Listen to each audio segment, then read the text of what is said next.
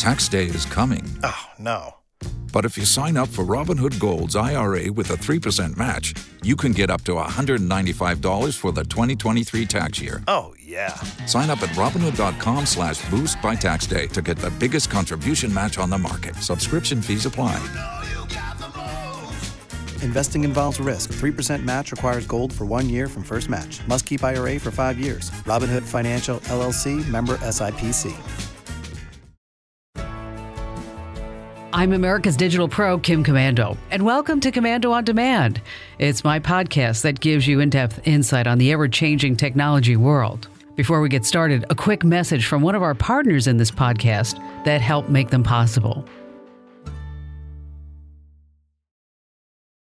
right now we're just learning the first part of the mystery. It's kind of like we've just opened the book and tried to figure it out using DNA technology. There's a serial killer on the loose that thousands of detectives are just trying to stop. This killer has destroyed millions of lives, literally.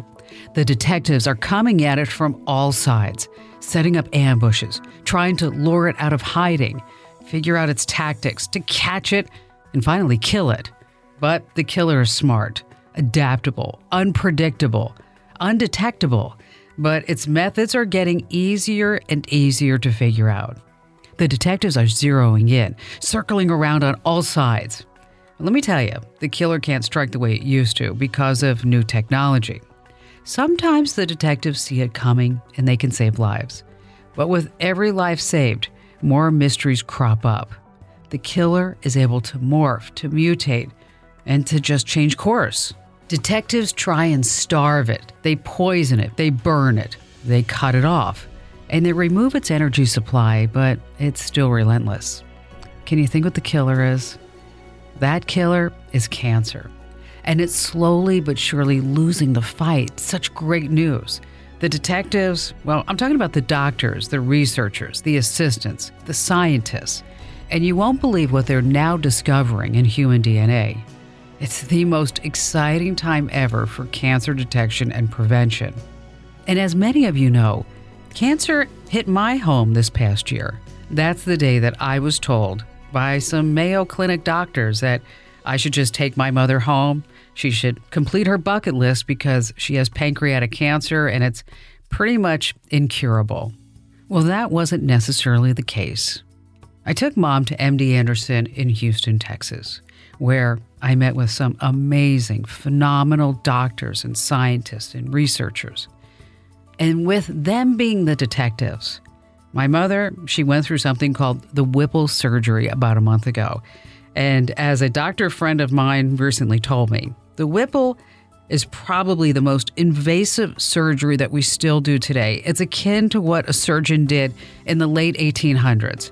They cut you open, they take out pieces of you, and then they have to figure out how to put it all back together. And in my mother's case, she was in the operating room on the table for 14 hours.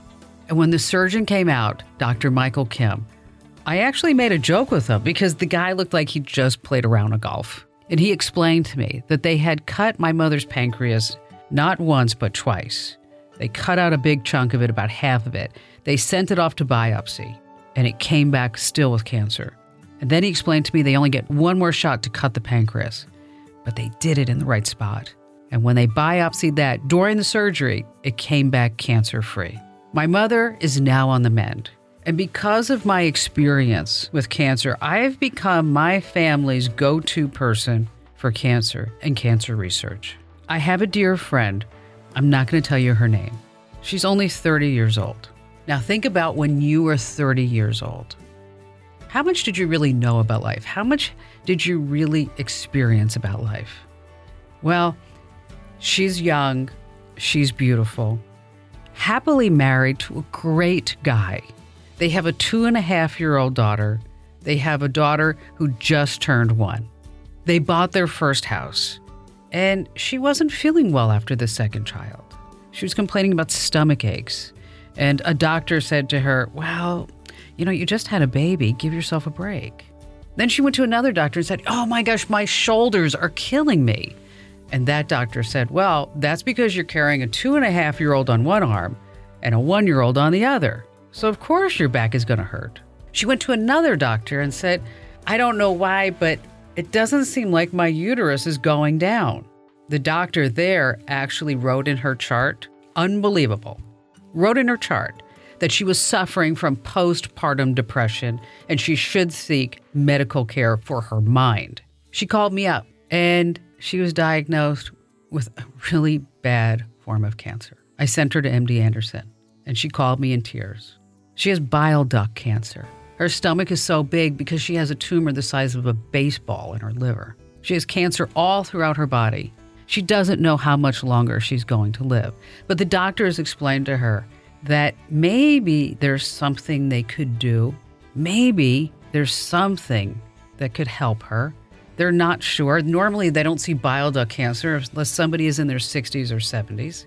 So they went to work and they're working with her. They're working on her case. They're being that detective. They're finding out what type of mutation she has so that they can tailor some type of cure for her, or at least prolong her life, so she can see these two babies at least go to kindergarten. I'm America's Digital Pro, Kim Komando. and in this podcast, you're going to meet some of the world's top cancer DNA detectives. But that's not all. I'm also going to ask you to be your own DNA detective based on some groundbreaking research that's happening right now. What's wrong with Africa?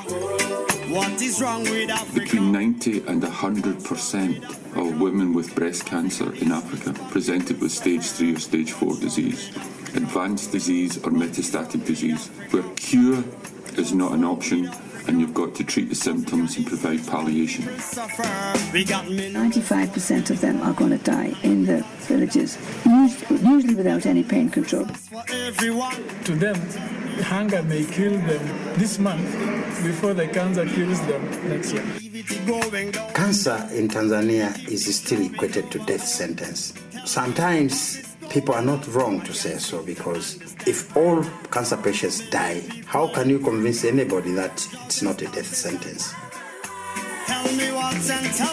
You take nurses, you take technicians, you take doctors out of their country to train them in a high resource country.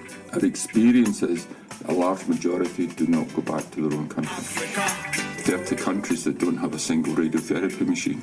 There are countries where they've got one radiotherapy machine and you go and visit it and it's broken down. What's wrong with Africa? So, not having radiotherapy means that patients are suffering very much because of pain and other symptoms due to the cancers. What is wrong with Africa? Nobody can afford those treatments because most of our patients pay their treatments cash. We do not have good insurance schemes covering our patients. Out there, there are people who are ready to help us, but we need to help ourselves first, yeah, and let them see that we are serious. This world is not an island. We all need each other. So we have to support each other to make sure that we get there. And I'm sure if we can support each other and we get there, we'll celebrate together. Our mystery takes us first to the Great Rift Valley in western Kenya. If you look up over there towards the hill, you'll be able to make out two graves. One of them is just a few years old, the other is fresh. They hold the precious memories of a husband and a wife who died just four years apart. Their daughter Emily is busy cooking lunch when the detectives arrive. Her kitchen is a small mud hut with smoke seeping out the door from her open fire. Chickens scratch in the dirt nearby. It seems peaceful enough, except there's a killer on the loose. DNA detectives from far away have come to track it down. 60 years ago, the killer showed up and began slaughtering people in droves. That killer is squamous cell esophageal carcinoma, which starts in the cells of the esophagus. What's weird is that before the 1940s, hardly anyone died from it. It was unheard of. Now it's one of the three most common cancers in Africa, but the mystery doesn't stop there, not by a long shot. You see, other cancers are taking root in Iran, which has one of the highest cancer rates on earth. From north central China to southern Brazil to Slovakia and Denmark to the Czech Republic, people are developing new strains of cancer, and it's puzzling. Why are the Czech people getting more kidney and pancreatic cancer than, say, the people in Austria and Poland? Why are certain people of an age group in Africa getting other certain cancers while some people don't? Does the answer lie in genes that they inherit from their ancestors? Or does it have something to do with their lifestyle? Is there an unknown lurking in the environment? Or maybe, just maybe, it's a combination of all three. Cancer variations are widely different, so naturally, the DNA detectives have very different approaches. Together, they race towards finding a cause and a cure. They, they race against each other, but they also race for each other. You see, everybody wants to make the next big discovery, but in the end, it doesn't matter who gets there first. The DNA detectives won't rest until the killer is stopped. And one of those detectives is a gentleman by the name of Mike Stratton. He's the director of the Wellcome Trust Sanger Institute. Wellcome Trust is one of the largest centers in the world for DNA sequencing and analysis. And he's teamed up with Paul Brennan from the International Agency for Research on Cancer in Lyon, France, one of the World Health Organization's cancer research arms. They, along with other teams from around the world, make up a group of detectives called the Mutographs of Cancer. Together, they hunt for clues deep, deep, deep inside the DNA of cancer cells. And we're going to hear from them. But first, let's take a moment to thank our partners that help make these Komando on Demand podcasts possible.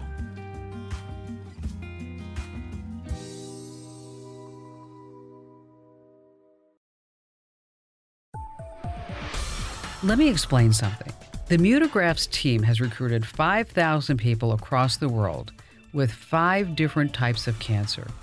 So, in Africa, for example, they're extracting and analyzing DNA from thousands of tumors and building this enormous database of mutational signatures. Kind of think of it as a FBI fingerprint database. So they can match causes to cancers from around the world. Okay, so far, they've been able to nail down and link three very distinct causes of cancer. Are you ready for them? Sunlight, tobacco, and exposure to certain chemicals. Now, sometimes the cause is an inside job, but there's another cause. They call it the unknown culprit, and it's responsible for 50% of all cancers. And that culprit is a very complicated biological mystery. Detectives can see the fingerprints clearly enough, but the culprits that left them, well, they're still at large. In order to catch a killer, you have to understand just how far these DNA detectives have already come. One of the greatest DNA detectives in the world is a biochemist by the name of Fred Sanger. Well, Fred got the ball rolling by discovering a reliable method for reading a DNA sequence, which, as you know, you can see the picture of DNA. It, it's unraveled to form kind of like a strand. Now, as you can imagine, looking at all 6 billion letters is pretty darn time consuming. So, researchers got smart. They began focusing their attention on just one gene. It's a really important one. It's called P53. Just remember that P53. It's the primary one that malfunctions whenever cancer shows up. Technology has moved us on to what's called the next generation sequencing DNA reading machines that allowed scientists to read thousands, or maybe even millions, of these data sequences at one time. And by interpreting these readings, Mike Stratton was able to understand the genetic changes that took place inside individual tumors. And this is really important.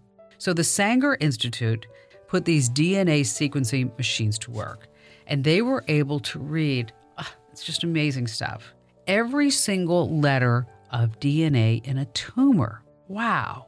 And just like detectives can read a human fingerprint, imagine this with all the ridges. Mutational fingerprints are made of changing patterns in DNA. So these DNA detectives, they went back to work. They wanted to classify those patterns. So they ended up with 96 different subtypes of mutation. And just to let you know, there are thousands upon thousands of mutations in a typical tumor. So even though they're arranged into these subgroups, if the cancer has multiple or unknown origins, Well, the detective work becomes extremely difficult, as you might think. It's like trying to find a killer's fingerprints when the murder took place during a party. There are a bunch of fingerprints, but only one set belongs to the killer. And see, the whole idea to find out exactly more about these mutations is because then the doctors can come up with that individualized cancer solution. Okay, so fortunately, another world class DNA detective, Ludmil Alexandrov, now an assistant professor at the University of California, well, he came up with a way to distinguish individual mutational signatures in a tumor using a method called blind source separation. It's kind of like the lead vocal remove in an audio editing program. Well, thanks to him, these DNA detectives can now see individual mutations and basically find out what the killer looks like and where he came from. It's devastating when you get a diagnosis, or somebody in your family does with cancer. And this is truly a case where knowledge is power. You have to know about DNA, you have to know what's going on. And coming up, we're going to hear from one DNA detective, a super smart, intelligent researcher, scientist, and doctor who stumbled onto a huge mystery in Zambia. And what's great about Dr. Cullen Taniguchi is that, well, Dr. Taniguchi has a way of explaining things in plain English. He just boils it all down. That's what I love about Cullen. And he's going to tell us about how that mystery could lead to the next big biological discovery of our century. Before we get to that, let's take a moment to hear from one of our partners who help make these Komando on Demand podcasts possible.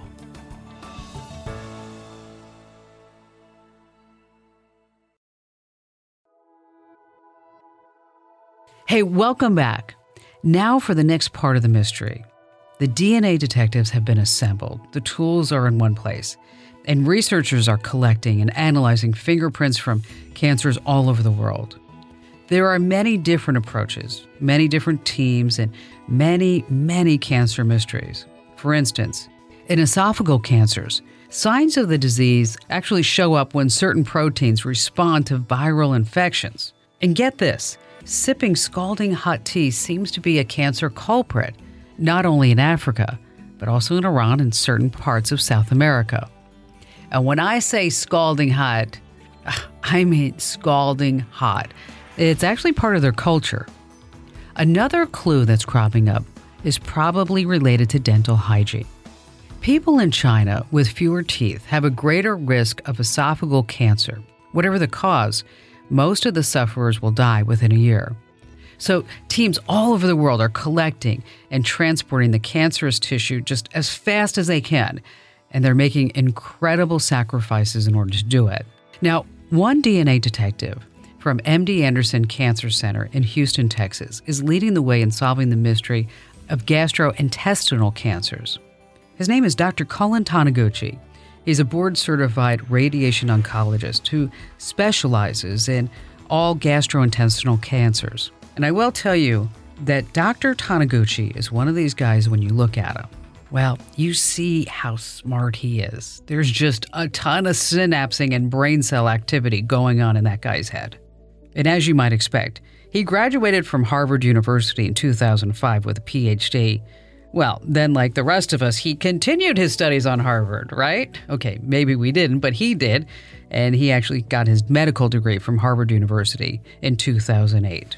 He's studying cell culture and complex animal models that are all designed to be relevant to human disease. And he works to translate these findings and take them to clinical trials. And while he was doing his studies, he stumbled onto a really tragic and perplexing mystery in Africa. Dr. Taniguchi, I'm so glad you could join us. Well, thank you. It's great to be here. Okay, so I have to ask you a question. You know, we've been talking about DNA detectives here in this podcast. Do you consider yourself a DNA detective?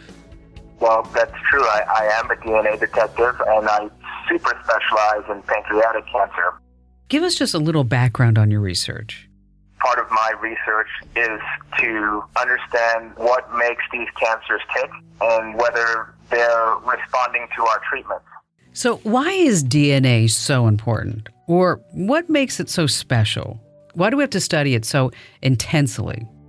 The DNA is one of our clues to what's going on inside of a tumor. And the reason it's something that we can study is that DNA is very stable. Almost every part of a cell will fall apart after you take it out of the body, but your DNA will stay stable, like a blueprint of what was going on in the cell.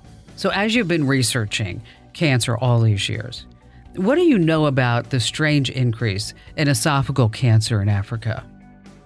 There's a lot of very interesting and unfortunate events like this going on throughout Africa. In fact, last week I was just in Zambia, and they're having a huge increase in colorectal cancer in 20 year olds, which is basically unheard of.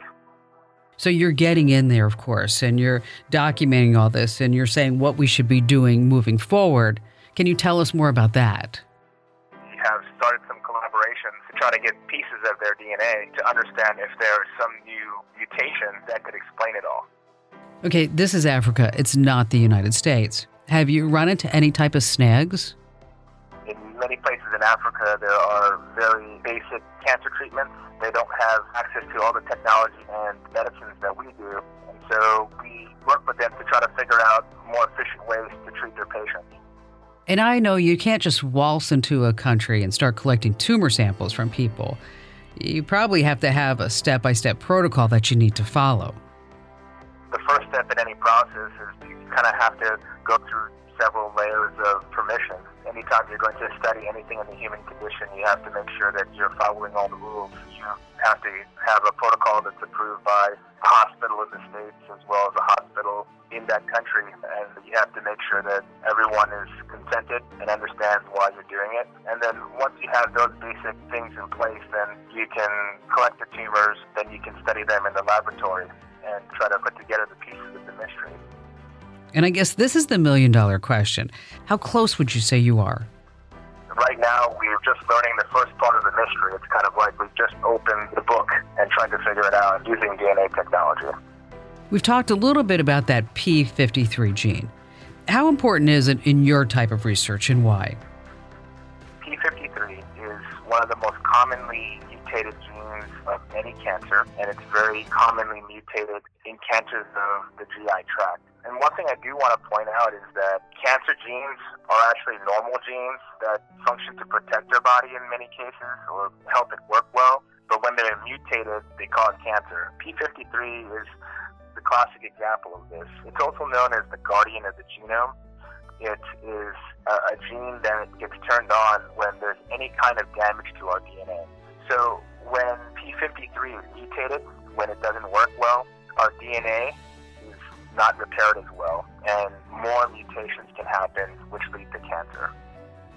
I guess in the same way that human fingerprints leave their mark, mutational fingerprints leave their mark in terms of DNA. Do you think that's a good analogy?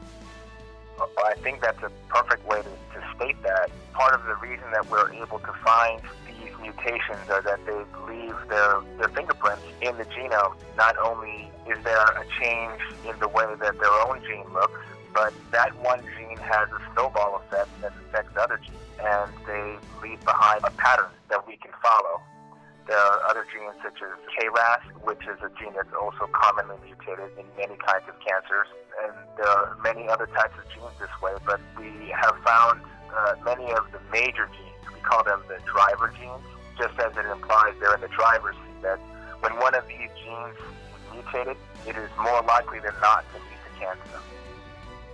So, why did you go to Zambia specifically? What was really going on there? We had to go when we were asked to help other doctors who are also in the same fight.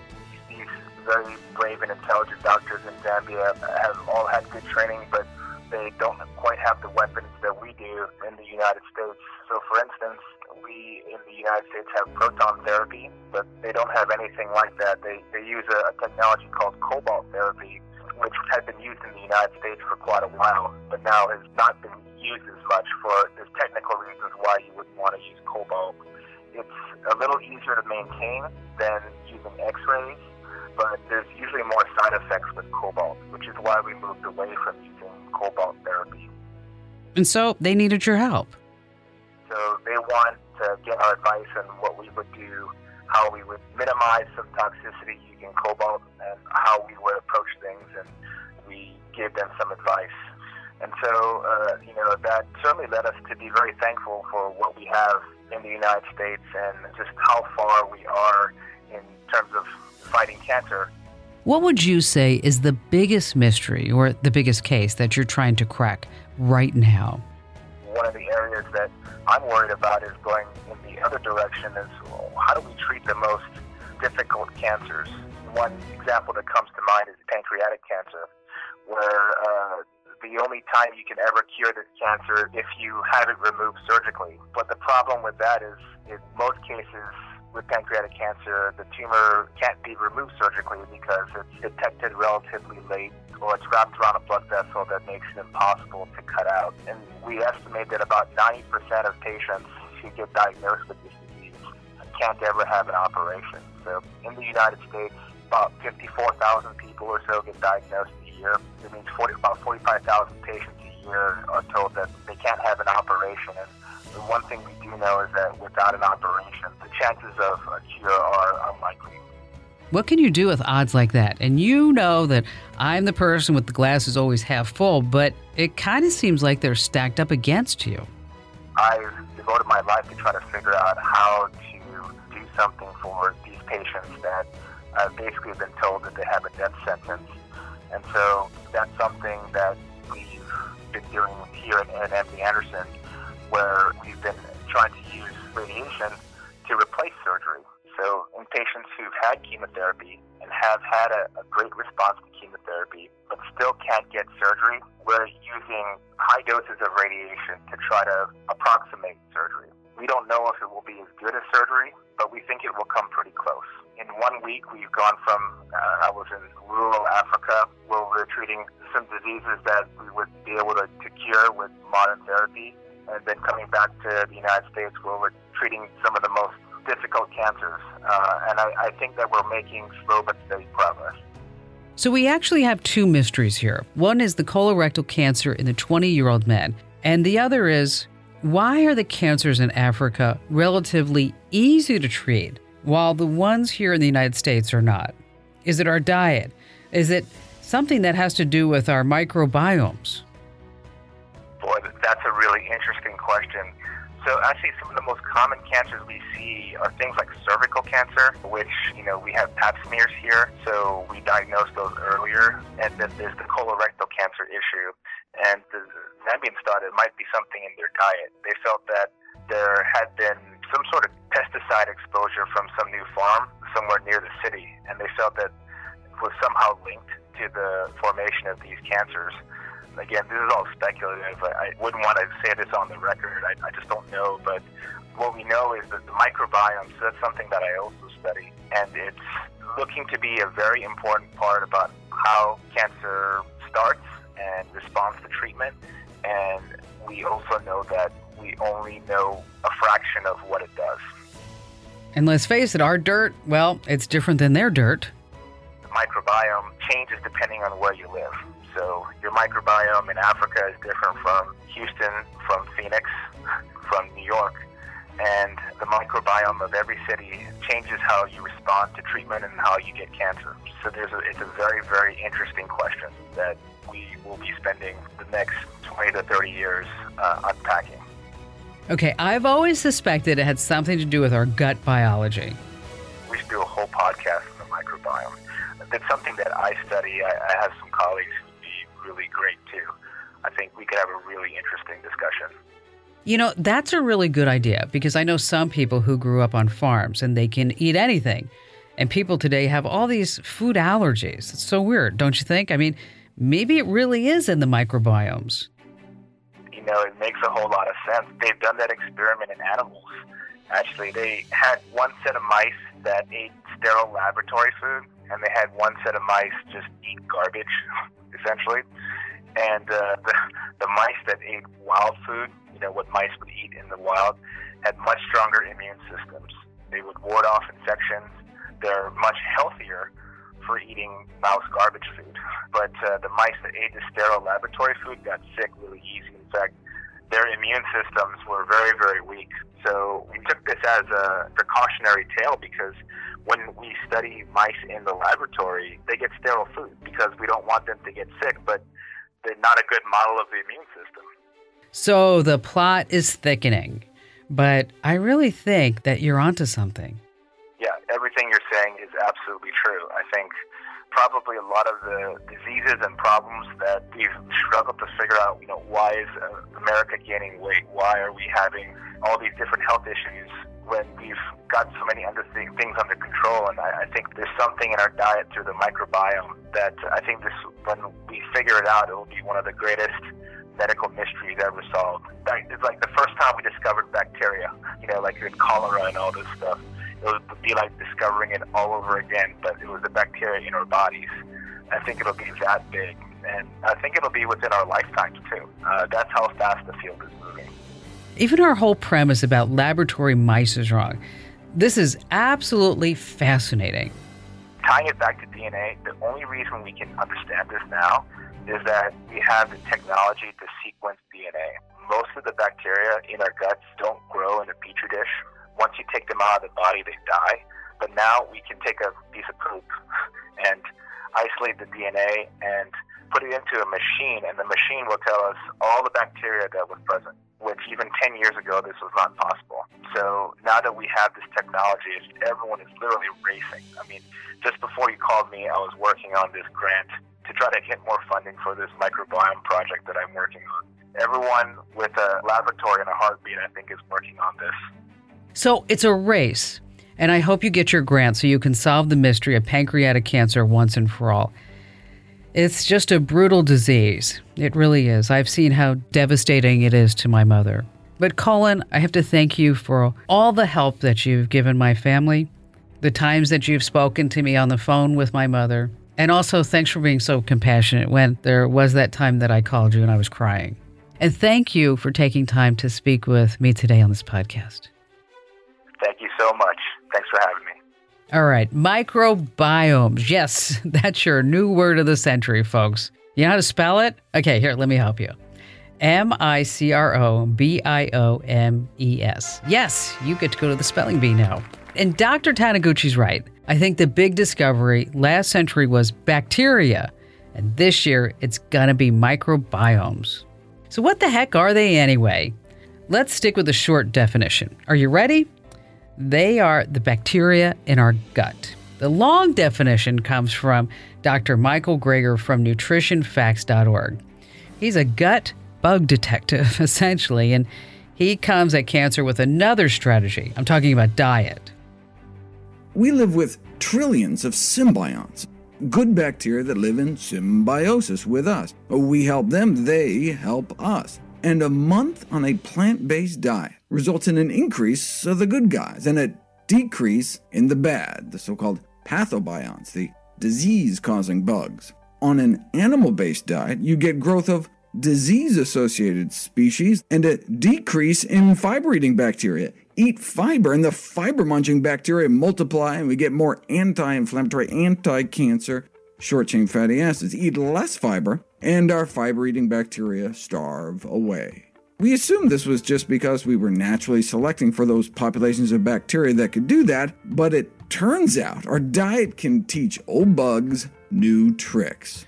And what we learned is that we can each be thought of as a superorganism, a kind of human microbe hybrid. We have trillions of bacteria living inside us. One commentator went as far as to say we are all bacterias. And most of those bacteria live in our gut. Only in recent years has our understanding of human physiology grown to a point where we can begin to understand how individual dietary components affect specific illnesses through our gut bacteria. The good news is that specific dietary interventions offer exciting potential for non toxic, physiologic ways to alter gut microbiology and metabolism to benefit the natural course of many intestinal and systemic disorders. Of course, he wasn't the first to think of this. Radical thinkers like the good folks at the Gerson Institute are changing the way that people deal with cancer. Now, I don't know about you, but I think we're about to solve a small piece of the mystery. In fact, I found this book called Dirt is Good. Really, that's what it's called. It's written by Jack Gilbert. He's the director of the University of Chicago Microbiome Center. And Rob Knight, he's the director of the University of California Center for Microbiome Innovation. According to the book, it's good to help children grow what's called a protective microbiome because, according to new research, a dirty kid, as it turns out, is a healthy kid. I mean, did you know that kids with dogs have a 13% reduced risk of asthma? Children on farms actually have a 50% reduced risk. And what they're finding is that if we're exposed to natural, healthy bacteria in the environment, our immune system doesn't go haywire and attack us. So they actually recommend let the kids go outside, interact with animals, play in the dirt, rivers and streams and oceans. In other words, maybe we shouldn't sterilize every single thing that they touch.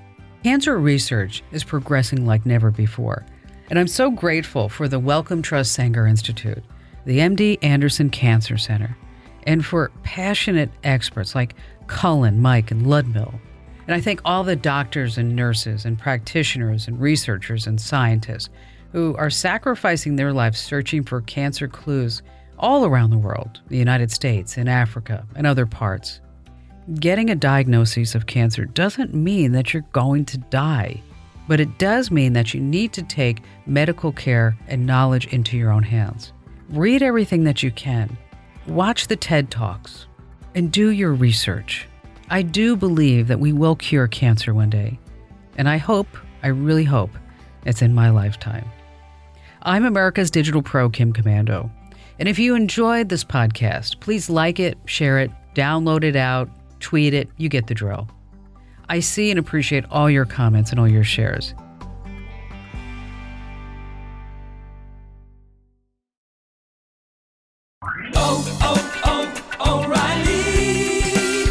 Need parts? O'Reilly Auto Parts has parts. Need them fast? We've got fast. No matter what you need, we have thousands of professional parts people doing their part to make sure you have it.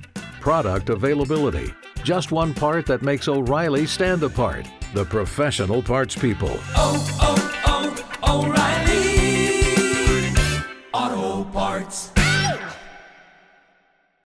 Join us today during the Jeep Celebration event. Right now, get 20% below MSRP for an average of 15178 under MSRP on the purchase of a 2023 Jeep Grand Cherokee Overland 4xE or Summit 4xE. Not compatible with lease offers or with any other consumer incentive offers. 15,178 average based on 20% below average MSRP from all 2023 Grand Cherokee Overland 4xE and Summit 4xE models in dealer stock. Residency restrictions apply. Take retail delivery from dealer stock by 4 1. Jeep is a registered trademark.